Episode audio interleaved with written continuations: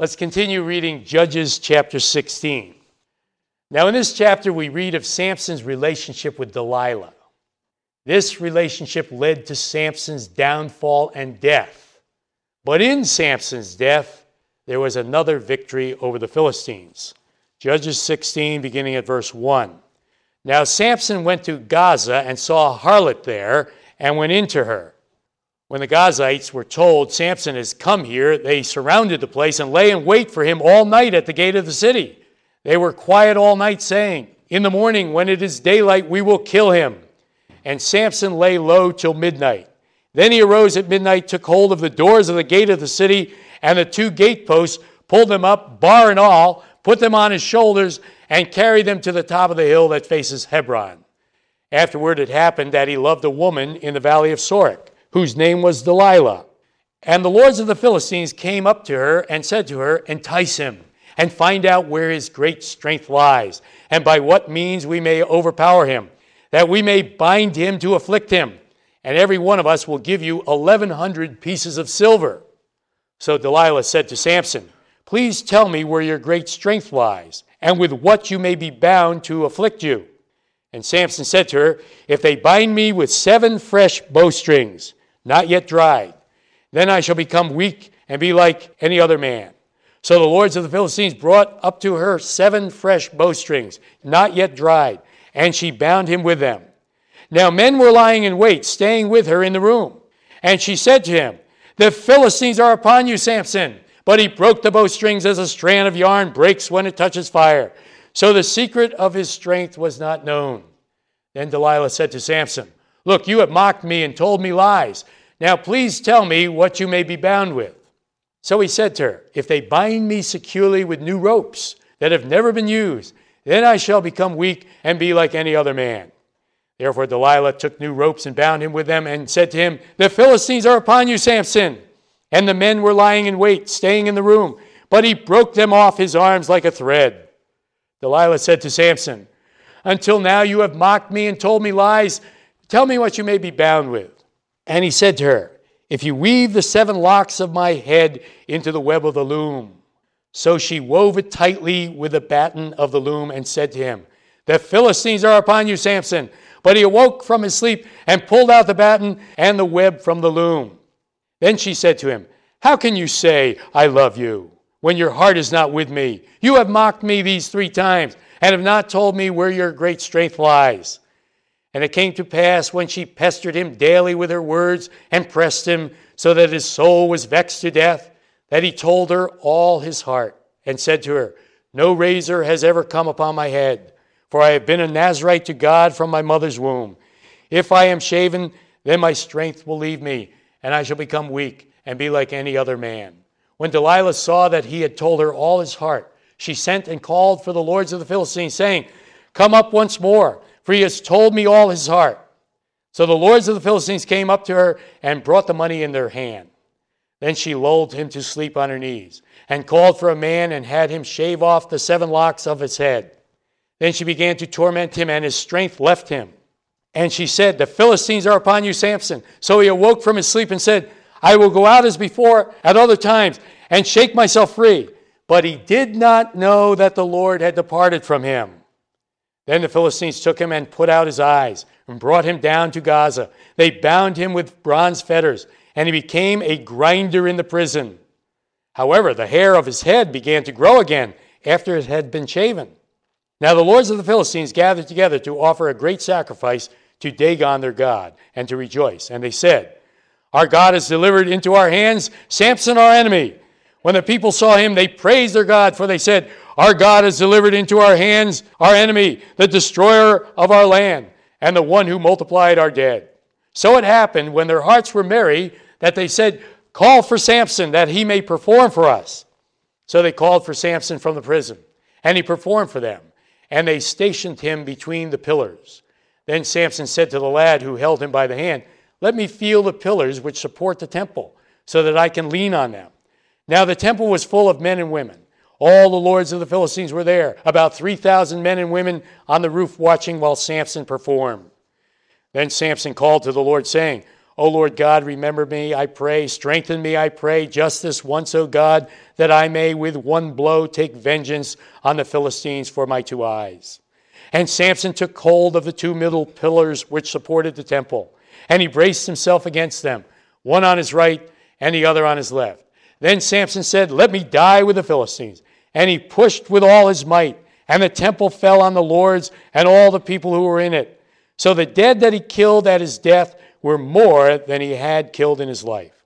And his brothers and all his father's household came down and took him and brought him up and buried him between Zorah and Eshtaol in the tomb of his father Manoah.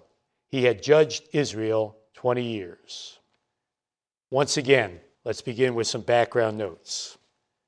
Judges chapter 16 begins with another dramatic demonstration of Samson's strength.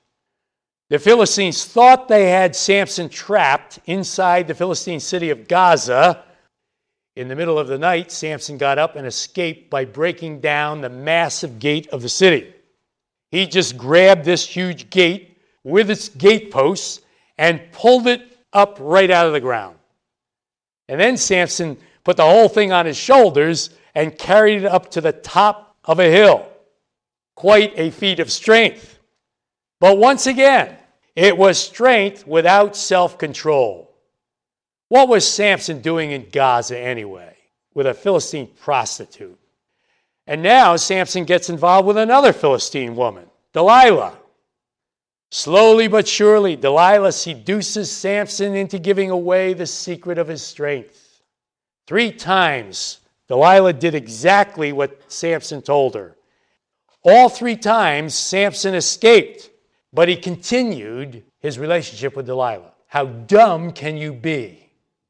You know, surely he must have realized that Delilah was betraying him. You see the lesson here, by the way?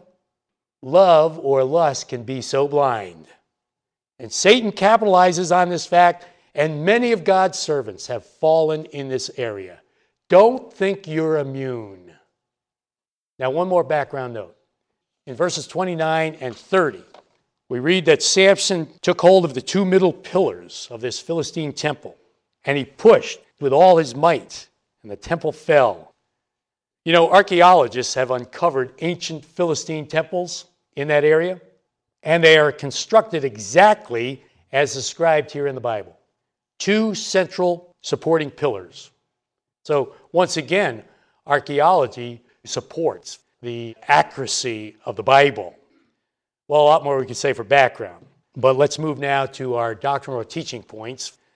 Doctrinal point number one loss of separation results in loss of spiritual power. Loss of separation results in loss of spiritual power. God had blessed Samson with great physical strength, strength which he could use for the Lord. But Samson broke his Nazarite vow of separation to the Lord. As a result, Samson lost his strength. Do you see the spiritual lesson and teaching here? Loss of separation results in loss of spiritual power. Now, let me expand a little bit here on what I think is the larger spiritual picture. In the books of Joshua and Judges, the land of Canaan represents the land of spiritual blessing and power for the Christian. But Satan, the enemy of our souls, wants to keep us defeated in this land of spiritual blessing. And one of the keys to blessing and power is separation. That is, separation from the world and separation to the Lord. So, anytime that Satan can seduce us into losing our separation, he knows we have lost out on blessing and power. Now, the Philistines represent one of Satan's devices for keeping us defeated and causing us to lose our separation. I think the Philistines particularly represent worldly or fleshly or carnal principles at work in the land, keeping us from enjoying our blessings in Christ and robbing us of spiritual power because we are no longer separated. Notice how the Philistines did not come into the land in the God given way. They invaded the land from the sea. God's way of entrance into the land for his people was to follow the ark through the Jordan River, a great picture of identifying with Christ in his death and resurrection. The death to self principle is God's way into the land of blessing. You follow that? See, worldly religion ignores that principle and comes the Philistine way. And notice how attractive and alluring and seductive Delilah was. That's just like the world, especially in the area of religion. It's so appealing to get sucked into the ways of this world in our walk of faith as individuals and as churches, even to the point of preaching a watered down gospel. As a result, there is a tragic loss of spiritual power. Loss of separation results in loss of spiritual power. Doctrinal point number two loss of separation results in loss of spiritual success. Loss of separation results in loss of spiritual success. In Joshua chapter 1, verses 7 and 8, we have two well known verses on how to be successful. Only be strong and very courageous, that you may observe to do according to all the law which Moses, my servant, commanded you. Do not turn from it to the right hand or to the left, that you may prosper wherever you go. This book of the law shall not depart from your mouth, but you shall meditate in it day and night, that you may observe to do according to all that is written in it. For then you will make your way prosperous, and then you will have good success. Samson only followed the first part of verse 7. He was strong and he was courageous, but he did not observe to do according to all the law of God. He turned to the left hand and the right hand, away from the Word of God. Samson was no longer separated from the world, and he was no longer separated unto the Lord. No wonder he only had partial success in defeating the Philistines and partial success in judging Israel. Now, do you see the spiritual picture? Loss of separation results in loss of spiritual success. Like Samson, you could have a lot going for you. But if you are unwilling to be a separated Christian, you will never be a successful Christian, spiritually speaking. Remember, by separation, we don't mean running off and becoming a Christian hermit, but rather separated from the values and attitudes of this world system on the one hand, and separated unto the Lord on the other hand. You must be separated to be successful in God's eyes. There are no exceptions. Loss of separation results in loss of spiritual success. What about practical application? Don't toy with temptation.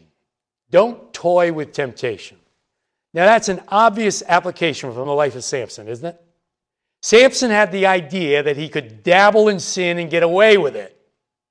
Samson certainly had no initial intentions of forsaking the Lord, but temptation, you see, comes in such attractive packages like Delilah. And little by little, Samson fell. Samson toyed with temptation and reaped the consequences.